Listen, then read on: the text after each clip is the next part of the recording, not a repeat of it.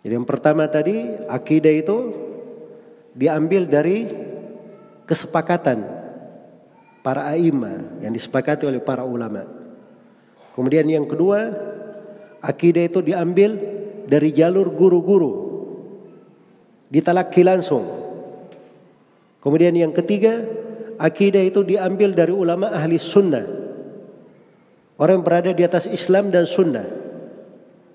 Bukan berada di atas bid'ah dan kesesatan. Iya. Bukan berada di atas bid'ah dan kesesatan. Tapi dia berada di atas Islam dan sunnah.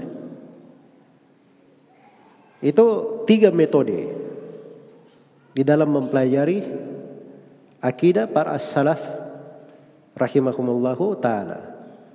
Yang pertama akidah itu diambil dari ijma kesepakatan para ulama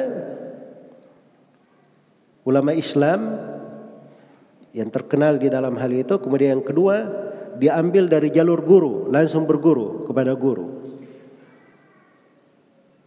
Buku-bukunya jelas rujukannya jelas sanad periwayatannya juga bersambung. Sisa bagaimana dia mengambil dari guru.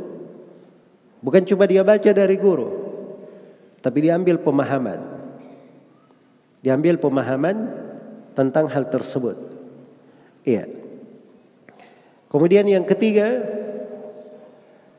dia mengambil dari ulama Islam yang tetap di atas sunnah, di atas Islam dan sunnah, bukan ahlul bidah, bukan ahlul bidah.